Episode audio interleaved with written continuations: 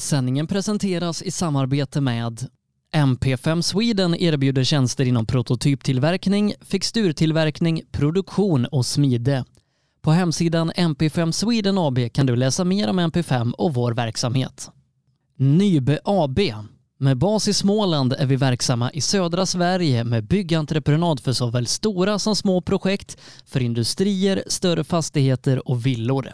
Tillsammans erbjuder vi kompetens inom byggnation, projektledning, planering, VVS, plåtslageri och kringtjänster som till exempel leverans med kranbil. Vi har dessutom ett komplett byggvaruhus i Eneryda. Nybe är totalentreprenör som kvalitetssäkrar ditt projekt från idé till verklighet. Läs mer på nybe.se. Sedan starten 2005 har Ramudden haft som fokus att skapa säkra vägarbetsplatser. Vi fortsätter nu det här arbetet med att skapa säkra byggarbetsplatser för att öka säkerheten för byggarbetare och för de som rör sig där kring. Ramudden Workzone Safety. AM Elteknik erbjuder tjänster inom el och kommunikation för företag och privatpersoner. PP Engineering. Vi säljer och levererar däck och fälgar från Yokohama Motorsport och Speedline.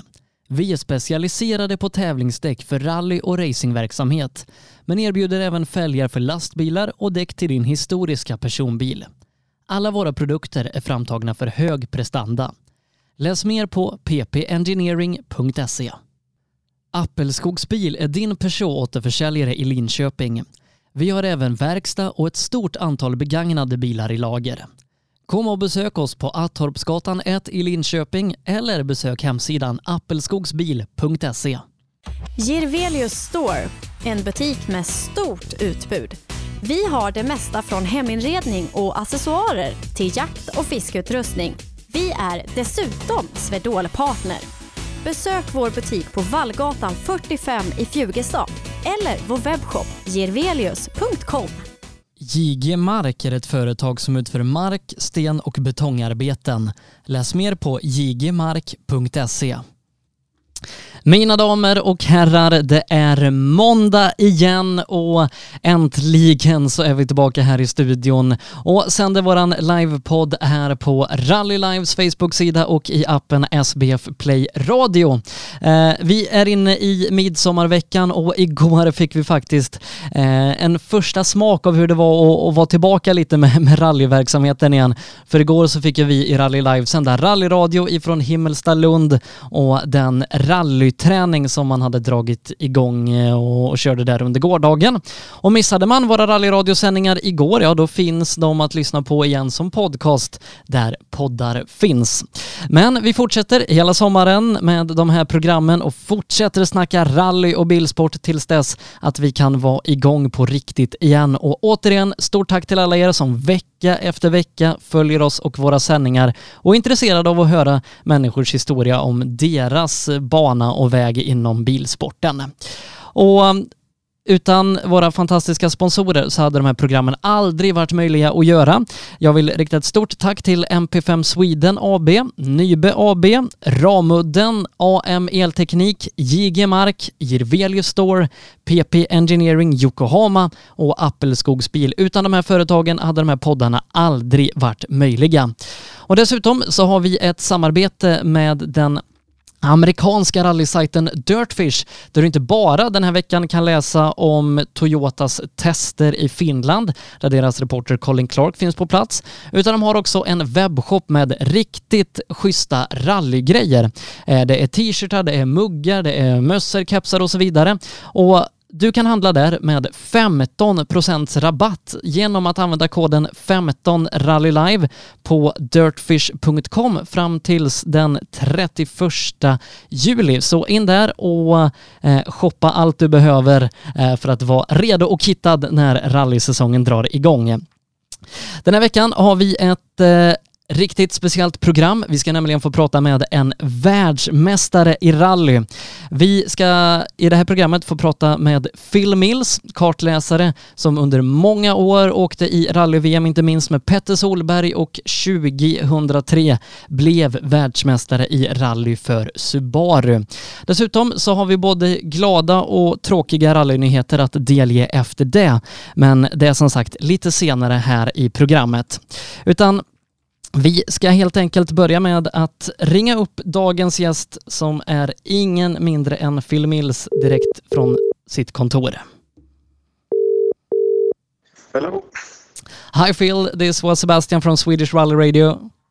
Hi. Hi Phil, how are you doing? I'm very good. Hej allihopa. Uh, you, you know some Swedish? All the bad words, yes. Yeah, uh, yeah, all the bad words. We, I, um, we, we, we I take that in a in a years late. next next door to a very good teacher. yeah, yeah, yeah. Petter and Pernilla kanske? Uh, Pernilla maybe? Uh, no, the other ones taught me all the bad ones. Yes. Okay, okay. Uh, how are you doing uh, now with the with the COVID nineteen and and all the stuff? Uh, putting a Uh, blanket on the rally world. It is. Um, it's been very, very difficult in the UK, as you know, with forty thousand plus. Uh, it's been a huge problem here, and we're still under quite stiff regulations. Uh, we cannot travel more than seven kilometres from the home, and all this sort type of thing. And we're even worse than that because Wales, where we're based, has different rules to the rest of England and Scotland. So each each country has different rules, and ours are stiffer than the English ones, for instance. But we're only 20 k's from the English border, so it's very, very frustrating. And the people that we deal with, suppliers and so on, they're all operating on 50%. Every event that we had booked, we had two in Africa, Australia, New Zealand, uh, and Spain this year, and every one of those has been cancelled. So it's been a proper, proper big, big hit uh, for us. You know, very difficult. Uh, we will talk more about uh, what you do uh, nowadays uh, later on. Uh, But is this the the longest period you, you haven't been able to travel to a rally? Sure, yeah. I mean, I think it's uh, it's the same for everybody. And you know, we we have some events late, much later in the year uh, that possibly we can go to, but we can't even book uh, flights at the moment. So it's like a journey into the unknown all the time, and it's so difficult to operate trying to guess what's going to happen in the next few months. So uh, yes, it is the longest period we've ever had, and well, I think it's the same for everybody. That's that's the nice thing. It's not just here; it's it's worldwide, you know. So uh, we're all in this together. Uh, we're all in this together, indeed. Uh, but I like to to talk about when things were, were normal, when, when we could go to rallying, and and you've been to some rallies in your life. Uh, yeah, I did one or two, that's for sure. Um, I was 17 years professional, and uh, I did cover quite a lot of events. That's for that's for sure. Um, yeah, I, I I don't I don't know how many, but uh, I have got them written all down at home somewhere. How did you start with rallying? Uh, that was easy because uh, growing up in Wales, uh, at the side of a forest, there was normally a, a rally going through, and um, the well, it was the RAC rally then. It's Rally Wales GB now. Um, that came through the village um, where I was brought up, and it was almost unavoidable. You know, it was there was always something going on, whether a club rally or a major rally or a night rally. We have we still have a very uh, big road racing scene here at night, um, and we we we lived on one of the stages that they used maybe five times a year, so it was almost unavoidable. Uh, but did you have rallying in your family, or, or did it become an interest because of No. your living where you, you lived? No, no, absolutely. The, the family was not really into it. Uh, they'd watch it if, if it was on TV, and that was about the limit of it. They never took part, as it were. So I was the um, the odd one, if you like, that made the break and started competing. Uh, and uh, did you always wanted to be a co-driver, or did you try driving? Yeah, I mean, I started off uh, when I was in college. Uh, I did actually drive for a couple of seasons, but uh, you know, I, I've told this to Petter many times. I found driving so easy. I wanted something with a bigger challenge, so I became a co-driver. Uh, and uh, w- w- with no rally in the family, it's it's quite hard to to start rallying, I, I imagine. Yeah, it was difficult, but you know, we were in college. Um, we had no money at all, and it's amazing what you can do when you have nothing. Um, and were, we were buying cars and engines from the scrapyard, um, cars that were not fit to be on the road, and we do them up ourselves, working until midnight every night, and repairing them ourselves, and and then going rallying in them. So we had no money, we had nothing except enthusiasm, and it paid off. Um, when did the rallying for you go from just being a fun hobby to, to being something you were very serious about and considered working and doing professionally? Yeah, I mean, it started to get serious in 1994. Um, that's when it really started to become serious, and we joined the works team, which was the Nissan team. Um, we started to do some very limited world rallies and the British Championship. And then we won the British Championship in 97. And then it started to get very serious then um, with the promise of going further uh, in the world and further teams. And then other teams were trying to get uh, me to join them and that sort of thing. So then all of a sudden we were thrown into this professional world, which uh, was quite a big jump from being a clubman working at home and living at home and working as a mechanic in a garage. Uh, and all of a sudden we were uh, we were getting choices of where to go. It was quite an ex- ex- extraordinary period, actually. So, about 93, 94, it started to get quite serious.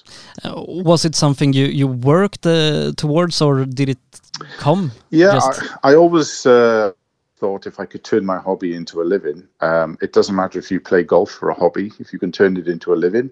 Um, it doesn't if you cook for a hobby and you can turn that into a living. I, I think you've you've cracked life really, because you're basically doing something that you enjoy. Um, and that's what it did it for me really. I just thought if I could turn this into a living, I could see what other people were doing professionally.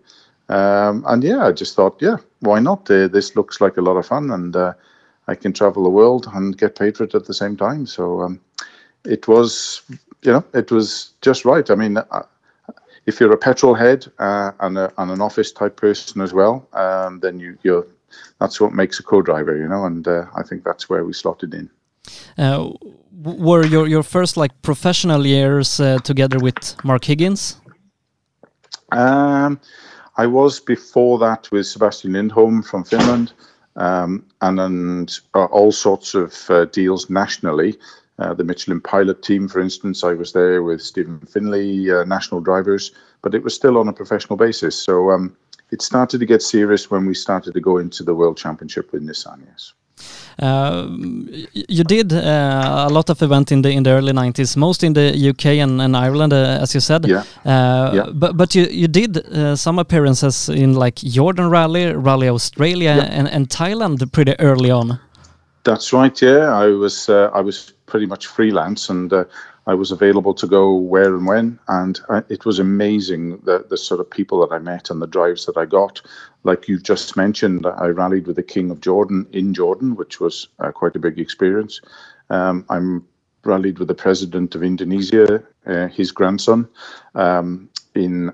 Um, in Indonesia and Australia, and I picked up these extraordinary sort of fun drives, as I called them, um, all across the world.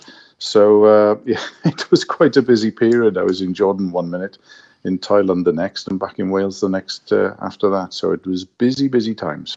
Uh, yeah. Uh, many of uh, our Swedish uh, listeners know Mark Higgins pretty well for his success, um, both in Europe and, and in America. Um, how did you start to work with each other? With Petter, do you mean? no, Higgins. Oh, I see. Ah, well, we just uh, sorry, uh, the line was bad.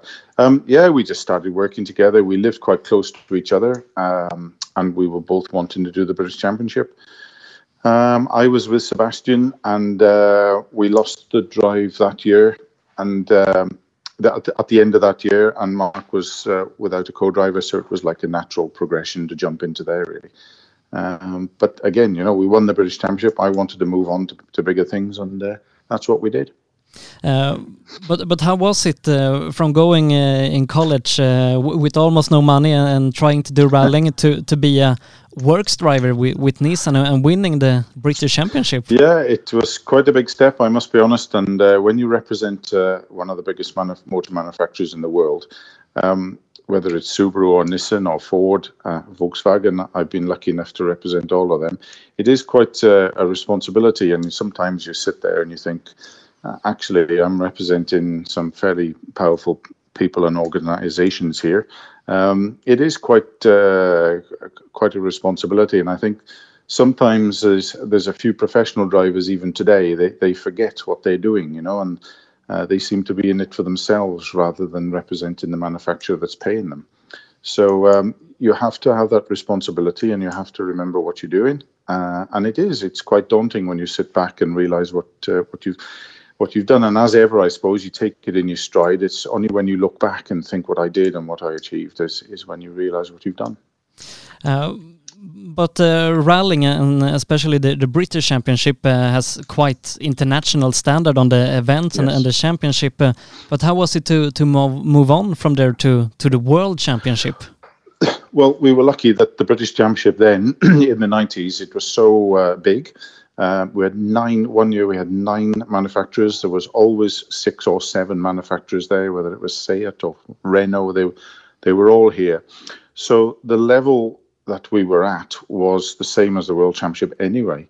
And anybody who competed in the British Championship uh, in those in that era there um, was sort of well ready for the World Championship. The level of professionalism that you had to have, the events were quite long. Uh, they're not like they are now, but they were much longer, bigger events. And still, like I said, you were one of seven or maybe nine manufacturers represented there even at a national level, you were still, even the guys driving for Nissan, you were still answerable to the Japanese, and they came to most of the rallies. Uh, and they were still very, very, uh, very, very aware of what was going on and what results that they wanted out of it, and so on. So we had a really good grounding in the British Championship. Um, if you go back before that, the Mikkolas, the Ari Vatanens, they all cut their teeth in the British Championship. And I think all of them will tell you that uh, it was one of the best groundings that you could get uh, at that time, you know. So uh, we were ready to jump into the World Championship. It didn't seem such a big jump actually after operating at that level. Uh, and uh, you did uh, together with Mark. was it one full season in, in the WRC? It was a mixed season. We did six events. we did San Remo, Thousand Lakes, and so on. Acropolis. it was a mixed-up season. Um, we were just about to go very big into a full world championship program, and as you know, Nissan decided to uh, to cut the budget and go into touring cars, which seemed to be the big thing of the day. So that the rally team was uh, was was pulled apart, uh, and that was the end of that really. So uh, we all moved on to other things. Uh, but uh, during this time, um, maybe before and and during it, you, you did some work together with Ford, right? Yes, I was working in the coordination office at Ford. Um, I was running the Middle East team then for uh, for Ford Middle East, uh, and I had three years in Dubai, running Mohammed bin Sulayem in the in the Middle East Championship, which was nine rounds all across the Middle East, and that was uh, a huge experience for me to be launched into a Middle East background. Uh, traveling, and we always traveled across country from Saudi to Kuwait and so on. Um, and then Ronan, the co-driver, he was unable to make the Jordan rally, and that's when I stepped in with Bin Sulayem, with with the King, and I also did one rally with Bin Sulayem when Ronan couldn't make it. So that again was a was a huge step for me at Ford and in the coordination office, and that's when I met Petter. Um, I was uh, not wanting to do the British Championship ag- again. Uh, Petter came along. He wanted to do all his notes in English. Uh, well, he actually wanted to learn to speak English, which he's still trying to do. And uh, we we met up there, and that's when we jumped in together on a very limited program at Ford. Yeah, because uh, the the Solberg and Mills uh, relationship is one of the, the most iconic uh, in modern day WRC. Uh, yep. Do you remember meeting Petter for, for the first time? Yes, we did. Yeah, he came up to it was uh, well M Sport it is now, it was Malcolm Wilson Motorsport then, uh, I was in the office. He was there. He came up to do a test actually. Um, John Hogland was very responsible. He brought Petter there, and we did a test. Uh, and I jumped in on the test, and he said, "Look, um, I want to do my notes in English. Um, so let's. Uh, what are you up to?" So, and it was as simple as that, really. So we cracked on from there. We had a couple of very mixed up seasons then, doing limited, all sorts of limited things. Uh, and then obviously the rest is history. Yeah, the the rest is history, uh, as you said. Uh, but but how was it uh, for you uh, joining Petter and joining the the big World Rally class uh, in in the end of the nineties?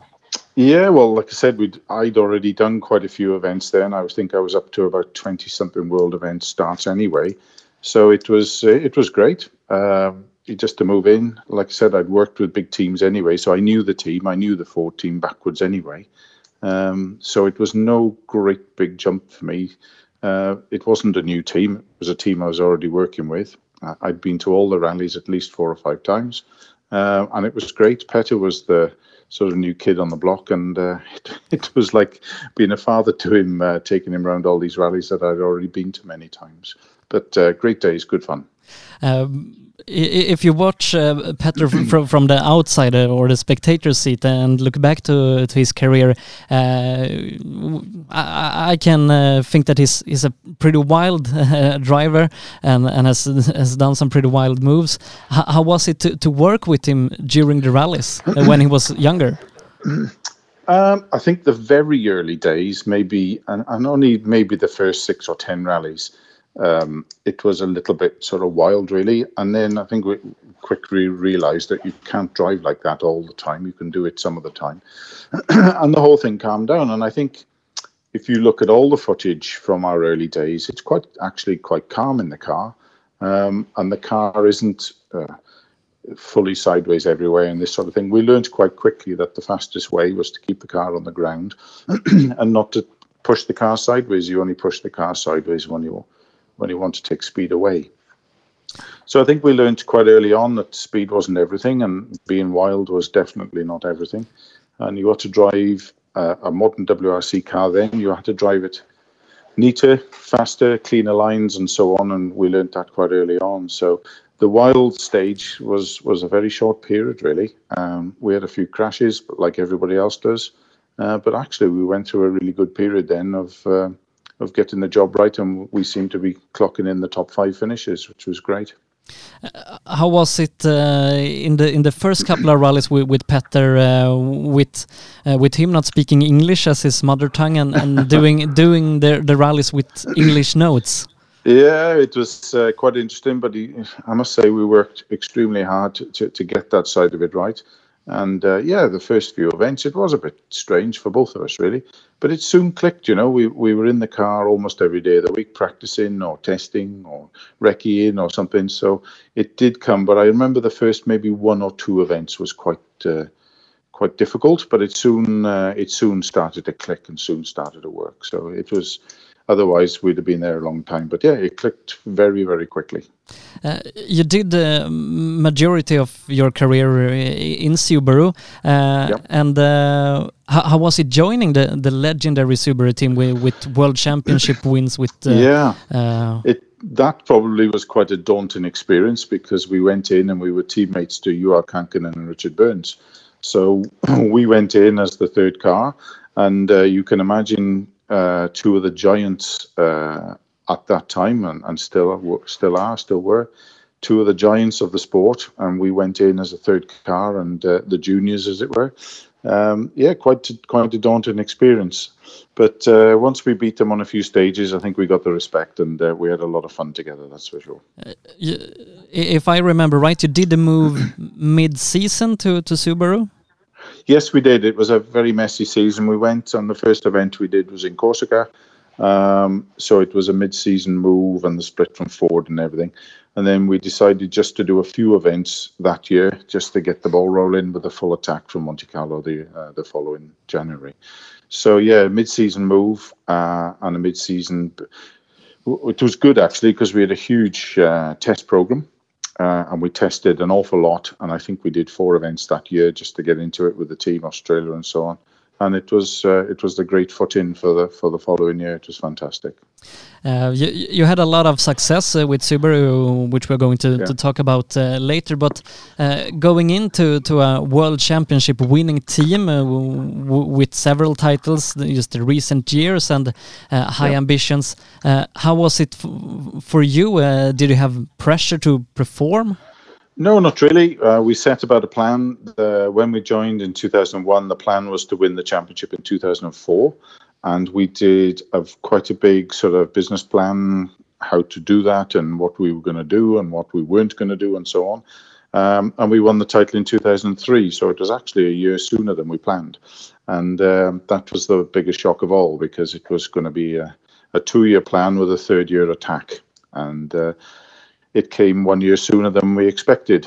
Uh, but there was no real pressure. The team were fantastic. Uh, even when we had a few crashes and that, the team were, were, brilliant. They never put us under pressure in any way at all. That happened a lot later on in in the Subaru career when the car started failing a lot.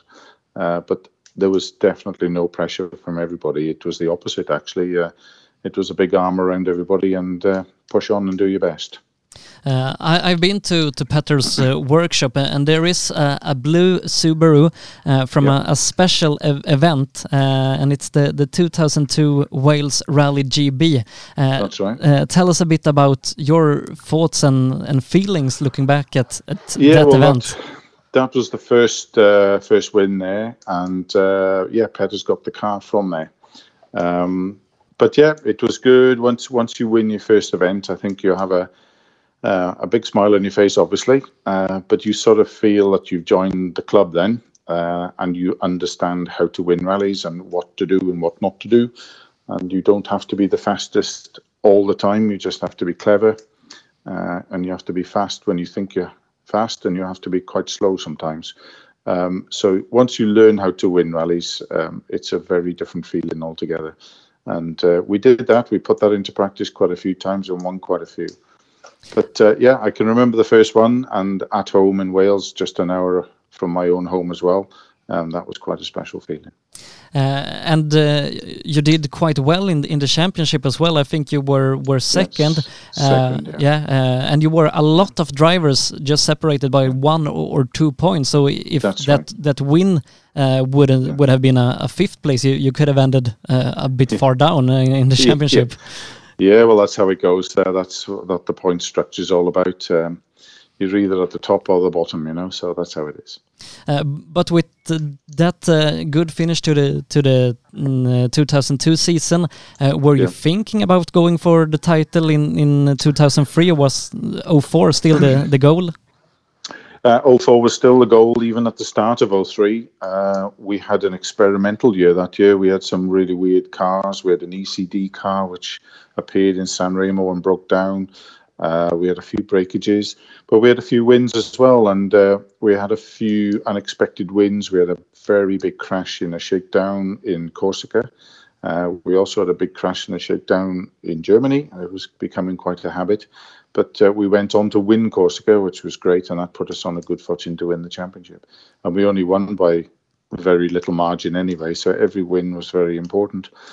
But uh, no, there was uh, at the start of 03, it was like, right, we need to build the pressure up a bit and see if we can get close to winning events.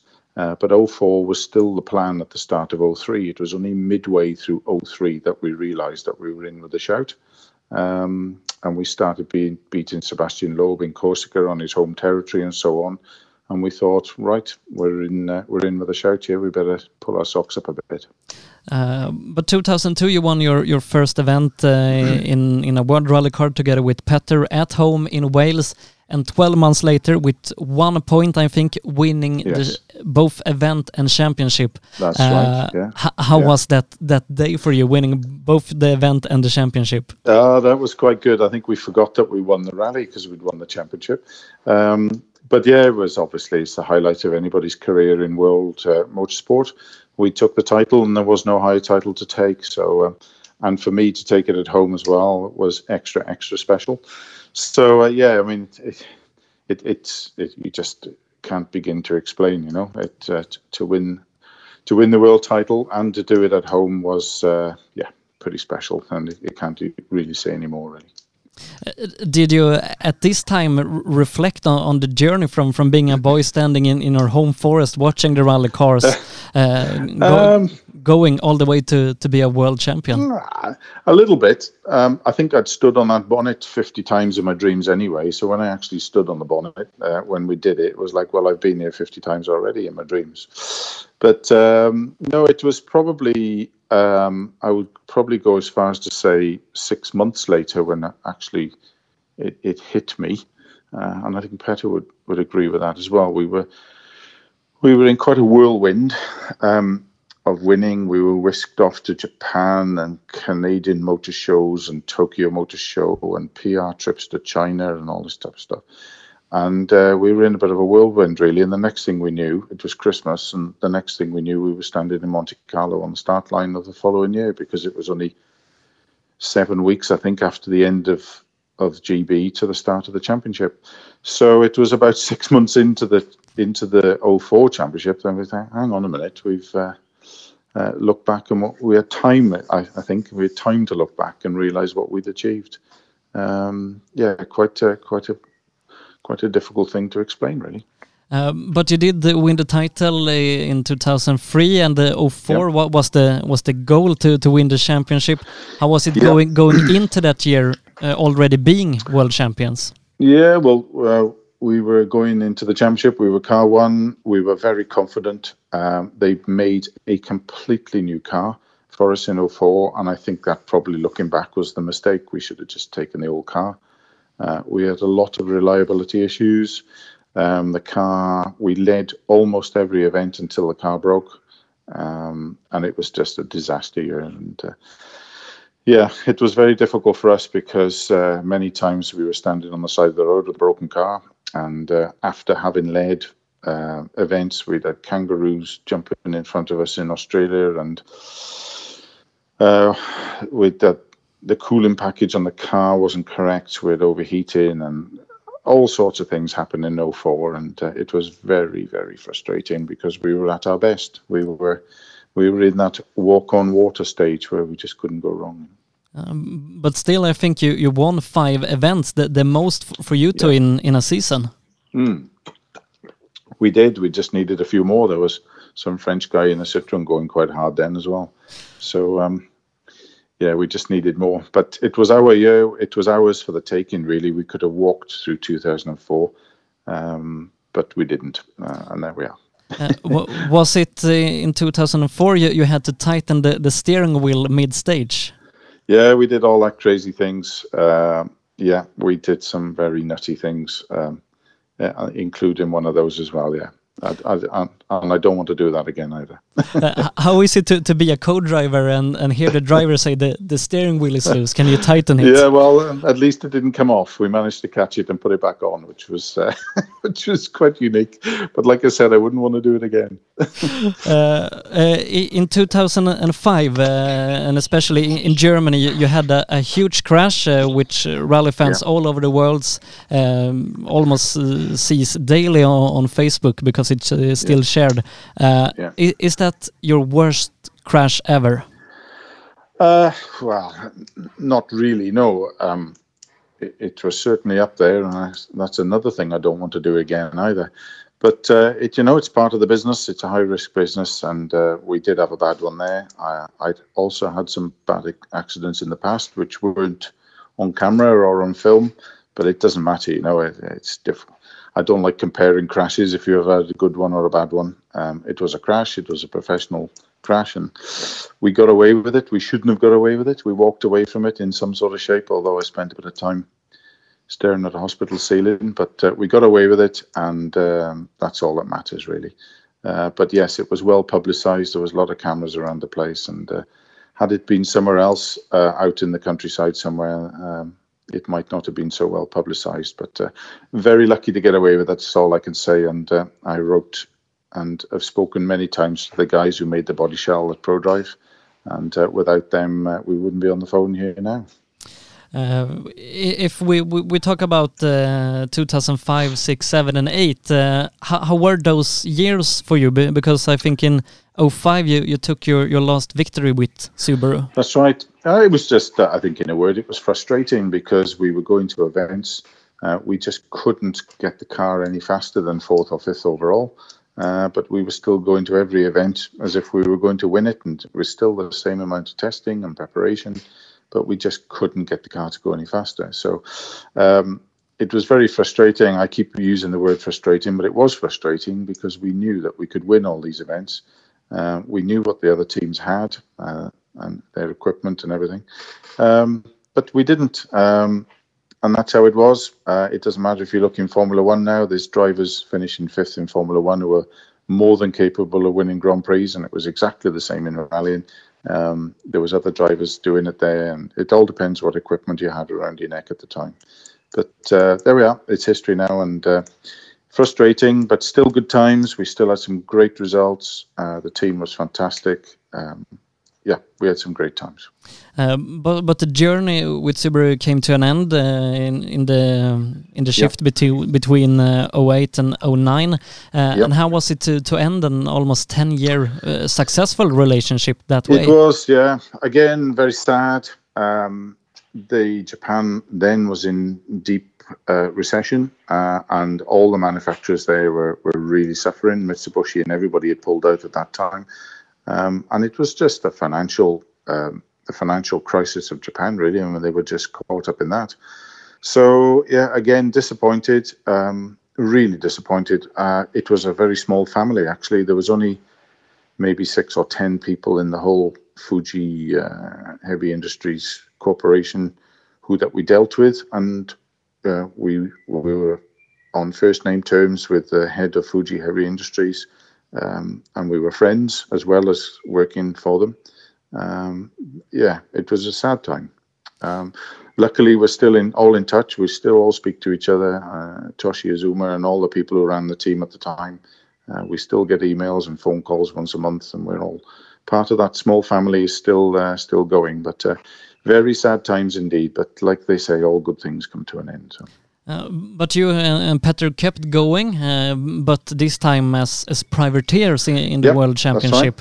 Uh, mm -hmm. And you did the, the, the 09 season and, and half the, the 2010? That's right. It was all done on a private basis and um, very difficult running a, a world team on a private basis. And uh, I don't know how Petter pulled it off. I have no idea other than working 25 hours a day and begging sponsors and so on. It was very, very difficult. Uh, when you've been in a factory team and everything is paid for, uh, to then go in a, a, private team and start looking for finance and to do it yourself, uh, it's a quite a daunting task, as well as driving at the same time. So, how he did it, nobody ever knows, but he pulled it off, and uh, yeah, was that was quite a big uh, that was quite a journey for those couple of years. That's for sure. Uh, but but you you ended the, like the the professional career in in mid 2010, and yep. why did you do that? Uh, it was just time to move on, really. Uh, we finished mid season. It was Petter was going to do another one, maybe two seasons. Uh, I didn't. I was getting a lot older then, and I didn't uh, want to carry on. So we we decided mid-season then it was the best time there was five rallies left then get another co-driver in at that point uh, get him trained up to the way of how it should be and then he could hit monte carlo then competitively rather than starting monte carlo with somebody new and trying to learn the business from monte carlo onwards so we did it with four or five rallies to go in that season um, to get used to the systems and each other and everything. So Monte Carlo was competitive. So that was the main reason behind that sort of mid-season um, sort of split, if you like. Yeah. Uh, but you have done some world rallies after that. Uh, in, in 2018, you, you did a comeback in the M Sport Ford World Rally team uh, together with uh, Elfyn Evans in a ah, yeah. new spec World Rally car. Uh, how was that? Yeah. Uh, that was a bit funny because at 10 o'clock on a Saturday morning, uh, Elfyn called me and said, uh, Phil, I need you in Corsica this afternoon. Um, so that was quite funny how that one came around. His co driver was uh, injured. Um, and next morning at 11 o'clock, I was standing in Corsica having my seat fitted. Um, so I, yeah, maybe I shouldn't have done it. Maybe I did, but I enjoyed every every kilometer of it. Um, it was fantastic. I couldn't believe the speed of the cars, and I couldn't believe the speed of Elfyn, even though I'd been his gravel crew for five years previous. But uh, it was fantastic, a really good experience. And then I did that, and then uh, we did the farewell tour uh, last year in Rally Wales GB uh, yeah. with Petter. We just felt that we wanted to do one more. He wanted to do one more and finish uh, his career properly, uh, and it was great. We had a ball because you, you won uh, with Petter last year the WRC2 class in, in Wales Rally GB. Right. Uh, yeah. And uh, and for you to to end uh, your professional rally career as a co-driver with a win on the event where you won the World Championship and your first World Rally event, how yeah, was that? Uh, it was brilliant. It was uh, all unexpected. We went to go and have a bit of fun, really, and do some skids and wave to everybody, and we ended up winning the class Uh, and I must say, we did have a ball from the recce. We we we had a giggle in the car. We hadn't had a good laugh for a long time. Uh, we treated it professionally, but with a lot of fun as well. Um, and on the road sections on the recce, we had a proper laugh and a proper chat. Uh, and then on the stages, we got quite serious, and uh, it was really, really good fun. The, the, scary fact was that we hadn't really done an event for I don't know how many years, nine years or something. And from the first corner on the recce, it was like that we hadn't been away. So when we hit the stages, then on the Friday, on the Thursday, we were second overall in the in the rain. And uh, again, we were just laughing like hell because uh, we shouldn't have been second overall. So um, yeah, it was good, good fun, good way to finish, and uh, we really did have one of the best weeks ever, and uh, a, a, low stress, good fun uh, week. Uh, but but looking looking back uh, on your your career uh, from standing in in the uh, your home Welsh forest watching the rally to to becoming a mm -hmm. co-driver to becoming a professional co-driver in a mm -hmm. works team winning events championships mm -hmm. and, and mm-hmm. all the the major uh, achievements achieved yeah. in Wales you must yeah. be be very happy and proud over that yes of course yes it is it's very difficult to put it into words but we did. We had a great time. Um, we did a lot, uh, just not just Wales. Remember, we uh, we achieved a lot with wins in Australia and Sweden and so on, and, and those are the wins also that we're uh, extremely uh, proud of. Um, but no regrets at all. Um, just just uh, the whole career was just a whirlwind. It was fantastic. Um, but nowadays, uh, if, if, we, we look back on the, the past 10 years, you, haven't been yeah. away from rallying uh, because you, have been working with, with another part of the business. We do, yeah. I mean, I set my own team up uh, before I retired. Um, I've got a, a, a, small team myself. Uh, we, we, run in historic motorsport. Uh, we specialize in historics um, at quite a good level, at a high level, uh, producing high quality cars for high quality customers um, all over the world, really, uh, including Sweden, where we have a lot of fantastic customers. And uh, yes, we um, we set that team up in 2008 or 2007, um, and it's just gone from strength to strength. And uh, now there's seven of us working here full time. We take 18 people away on our tours to Africa and so on, and uh, all of a sudden, uh, we're, we're, I'm quite busy in my retirement. Uh, but you you're making a lot of Ford uh, Escorts, uh, Mark IIs mainly, and, and and you you build them new. We do. We it sounds strange, but we build brand new 1975 spec cars. Uh, we do other things beside as well, but we specialize in one brand, which is Ford. Um, just for many reasons, we specialize in one product. But uh, yes, we do, uh, and we're extremely busy. And uh, it never it was never planned that way. Uh, it was planned that I uh, drift into the office at ten o'clock in the morning and drift out at three o'clock in the afternoon. And uh, at the moment, I drift in at six thirty in the morning and I leave at six thirty at night. So it isn't quite going to plan yet. Uh, but, but as you said, you, you have a lot of customers in Sweden, and, and me myself uh, uh, have been standing in the forest watching those beautiful cars. Um, mm -hmm. And the the Ford Escort and especially your Viking Motorsport cars are, are pretty popular here in Sweden. They are. we have been very lucky. Um, Petter was, to be fair, he was one of the first to take a car from us, um, and that was great publicity for us. Uh, and yes, we've got many, many cars now in Sweden, actually. Uh, we delivered a brand new one last week. Uh, we managed to, to get a ferry across, the first ferry for 14 weeks, I think it was.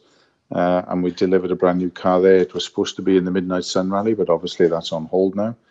Uh, but yes, we have many, many customers, and I must say it's one of our nicest markets. Uh, all the people there are just so, so nice. Um, yeah, it's one of our favorite markets, that's for sure. Uh, but uh, recently you, you, got into some some video game as well. yes, I, I, entered the real uh, realistic uh, electronic world. We did the the dirt game. Um, it was a game. Uh, well, as you know, it's it's it's a rally game, um, and I wrote the script and did the uh, the English pace notes on it as well. So again, that was a lot of hard work. Um, and in the recording studio, we were many, many days recording the stages. in a simulation rig. So it was done exactly like in a rally car with a harness on and helmet and everything. So I nearly lost my voice at one point uh, reading all those notes, I can tell you. But again, good fun. And we're now uh, in the millions of copies that have been sold. Uh, and it's been, to be fair to the guys at Codemasters who wrote, who produced the game, um, it is just one of the best. Well, I think it is the best game that uh, that you can buy in in the rally and motorsport games market. Uh, we, we just had a official Swedish championship in it, so so I've been listening to, to your voice quite a lot uh, the recent weeks. yeah, well, don't blame me. It's a game, remember? So uh, don't don't blame me if the notes are bad. Uh, ha have you tried to play it yourself with with yeah. you as the co-driver? I have. I, I, hate listening to myself, but my son plays it an awful lot, and uh, I do go and look at him playing it now and again, and uh, it's a lot of fun. I've seen all the championships online, and I get dragged into all sorts of conversations online. Uh, but a lot of people have had a lot of fun out of it, and that's the main thing, really. Um, it's pro professionally produced, and uh, I know there's another game on the horizon um, much into the future. So uh, it's been great to be part of that. It's actually fantastic. Uh, Codemasters who make it, uh, such a professional team, uh, and the work that they put into producing that game is extraordinary. It's it really is what how they build up the stages, and it's so accurate. It's millimeter perfect to the real thing. You know, it's it's very very clever. Some some very clever guys down there. Uh, Phil, it, it's great to play the game with you as the co-driver, and it was great to talk to you this evening about your fantastic career uh, in good. rallying.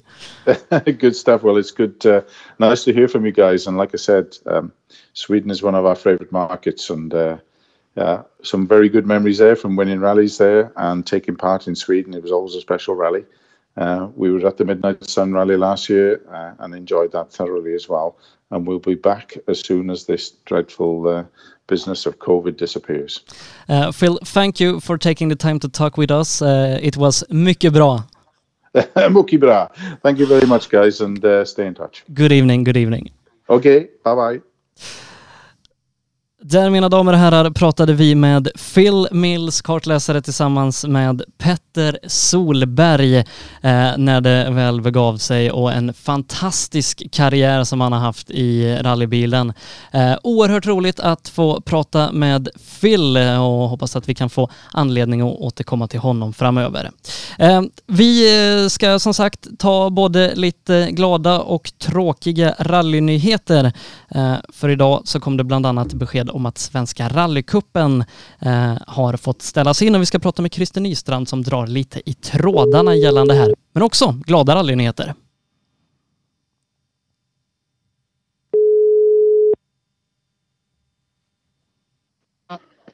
Ja, Christer. Tjena Christer, det var Sebastian i rallyradion. Ja, hej hej. Tjena tjena. Du, hur är läget? Ja, det har väl varit bättre. Ja, det har väl varit bättre. Ja, ja precis. Ja. Du, eh, jag, sa det, jag sa det när jag presenterade att vi ska prata både glada och tråkiga rallynyheter. Då ska vi riva av det tråkiga plåstret först. Ja, det kan vi göra. Ja. ja, nej, och det är klart att det är jättetrist när vi får ställa in eh, en hel serie. Men vi har ju skjutit på det här i ja, typ en, två, tre gånger och hoppas och trott att, att det här skulle ge med sig någon gång. Men eh, det hänger ju i våran, våran eh, coronapandemi. Och eh, när det nu eh, när det nu bara blir som mest, vi vet ju inte hur det fortsätter, men som mest tre tävlingar kvar, då kände vi att nej men så kan vi ju liksom inte köra på bara tre stycken. Det blir liksom ingenting kvar. Det blir ingenting kvar för sponsorer, partners. Eh, det kommer ju bli en väldigt liten prispott och ett oerhört, oerhört devalverat eh, mästerskap. Så att eh, nej, vi får bryta ihop och komma igen som det heter och ta nya krafttag till, till 2021. Eh, så, så en av dagens nyheter då är att det inte blir någon Svenska rallycup i år, även om vissa tävlingar då fortfarande har ambitionen att, att köra. Eh, men eh, vi hade glada rallynyheter också, Christer. Ja, vi ska väl försöka, vi ska väl försöka göra någonting i alla fall för, för våra bilsportande idrottare. Eh, eftersom mycket annat går igång också. Och, eh, så därför så har vi försökt att titta på regler och vi har kollat på säkerhet och smittskyddsprinciper och kors och tvärs och alltihopa. Så att, så att vi, eh, vi ska försöka göra en, en, en Slottsprinten rally light den 11 juli då uppe vid Eriksbergs slott. Men som sagt, det blir, ju, det blir ju light i alla hänseenden. Vi kör ju bara en sträcka tre gånger, max 70 bilar eh, och jag tror att vi hade typ 100 anmälda nu efter 18 timmars anmälningstid. Eh, och eh, publikfritt, liksom, så är det inga kartor, ingenting. Så att, ja, det blir ju ett väldigt light arrangemang. Eh, men, men, men, då är det tur att, att du, du och jag gillar att samarbeta med varandra. Ja, precis. Ja, så är det ju. Uh, nej, för vi, vi, har ju, vi har ju tvingat hit det. Nej, tvingat, tvingat ska jag inte säga. Men nej, absolut inte. Gärna, men, nej. men uh, vi sa att vi har ju möjligheten till att göra något skoj där uppe. Vi har ju en, bra, uh, en ren fiberlina in till, till uh, hästhoppningssekretariatet som de har uppe på Eriksbergs slott. Sista sträckan går i mål. Och det innebär att vi har en, en kanonbra datalina. Så då kan vi ju göra en live webbsändning. Och vi har pratat om tre kameror, Sebastian. Ja, och det ska vi nog lyckas lösa. Det tror jag. Ja, så, att, så det är några fler kameragubbar och någon, någon som är duktig på att trycka på rätt knappar och mixa det där så ska det nog kunna bli rätt trevligt trots allt. Eh, så tråkiga nyheten, ingen Svenska rallycup i år utan man tar nya tag till 2021. Och glada nyheten då, det blir en slottsprint, om än i light-variant med, med, ungefär 70 startande. Eh, ingen publik och så, utan en, en live-tv-sändning. Eh, så att, eh, ja, kul att man, man får till det, men Christer, tråkigt med Svenska rallycupen. Ja, jättetråkigt, men eh, vi är ju inte de enda. Det är väl bara en tidsfråga när man ställer in kanske rally-VM också, så att eh, det, det, drabbar inte bara oss, men eh, visst, det är oerhört, oerhört tråkigt. Eh, men eh, folk får väl spara lite pengar, putsa lite mer på bilarna och så tar vi nya tag till eh, 2021 och jag vet redan nu att vi har flera nya arrangörer som vill vara med och kliva in. Så, att, eh, så jag tror det kan bli jättebra nästa år. Det tror jag också och eh, givetvis då Slottsprinten light där eh, den 11, det tror jag också kommer bli, bli riktigt grymt. Du Christer, tack för att jag fick låna din tid så här på måndagskvällen. Ja, så, så ja. syns vi på Eriksbergs slott här ja. om en dryg månad. Precis, om en dryg månad, precis. Ja. Du, tack så mycket. Hej hej. Ha det fint. Bra, hej. Ja, där pratade vi som sagt med Christer Nystrand, eh, både lite general för Svenska rallycupen, Svenska rallycupen som det meddelades idag då tyvärr får ställa in på grund av att både Kullingstrofén och eh, Laxås rally har fått blåsas av. Men Slottsprinten blir av om en i annan tappning men med en riktigt häftig eh, trekameraproduktion som vi i Rally Live kommer stå för där så att eh, det kommer bli häftig rally action i alla fall om en kanske inte på plats på slottet utan bakom mobiler och datorskärmar och, och tv-apparater och allt sånt där den 11 juli. Um, Innan vi avslutar så ska vi säga att vi har ett samarbete med den amerikanska rallysajten Dirtfish. Eh, de eh, bevakar inte bara rally-VM och gör det väldigt bra. Just nu är de till exempel på plats i Finland där Toyota har sina tester. Colin Clark på plats där och pratar bland annat med Kalle Rovanperä som man kan se på deras hemsida. Men de säljer också riktigt schyssta rallygrejer. Det är t-shirtar, hoodies, kepsar, mössor, klistermärken, vattenflaskor, kaffemuggar. Allt man kan tänka sig riktigt häftiga rallygrejer grejer. Och du som lyssnar och ser det här kan få 15% rabatt hos Dirtfish genom att gå in på dirtfish.com och använda koden 15rallylive. Så in och gör det och shoppa riktigt schyssta rallyprylar så att man är kittad och klar när säsongen drar igång. Ehm, och vi fortsätter som sagt med de här livepoddarna varje måndag under hela den här coronaperioden så att säga, i alla fall juli ut som det ser ut nu. Och hoppas att ni som lyssnar vill hänga med oss och fortsätta ta del av rallysport sporten på det här sättet och att vi kan göra någonting för att stilla eran rallyabstinens. Jättekul också att ha med en livslevande världsmästare i rally, ingen mindre än Phil Mills som vi pratade med idag. Ha nu en fantastisk midsommar så syns vi nästa vecka och jag ska inte heller glömma att tacka våra sponsorer, inte minst MP5 Sweden, Nybe, Ramudden, AM Elteknik, JG Mark, Jirvelius Store, PP Engineering, Yokohama och Appelskogsbil. Utan de här sponsorerna hade poddarna aldrig varit möjliga. Ha nu en riktigt fin midsommar, ta hand om varandra, socialt distansera när det är dags för små grodorna. Tvätta händerna och så syns vi på måndag 19.00 igen. Sändningen presenteras i samarbete med MP5 Sweden erbjuder tjänster inom prototyptillverkning, fixturtillverkning, produktion och smide.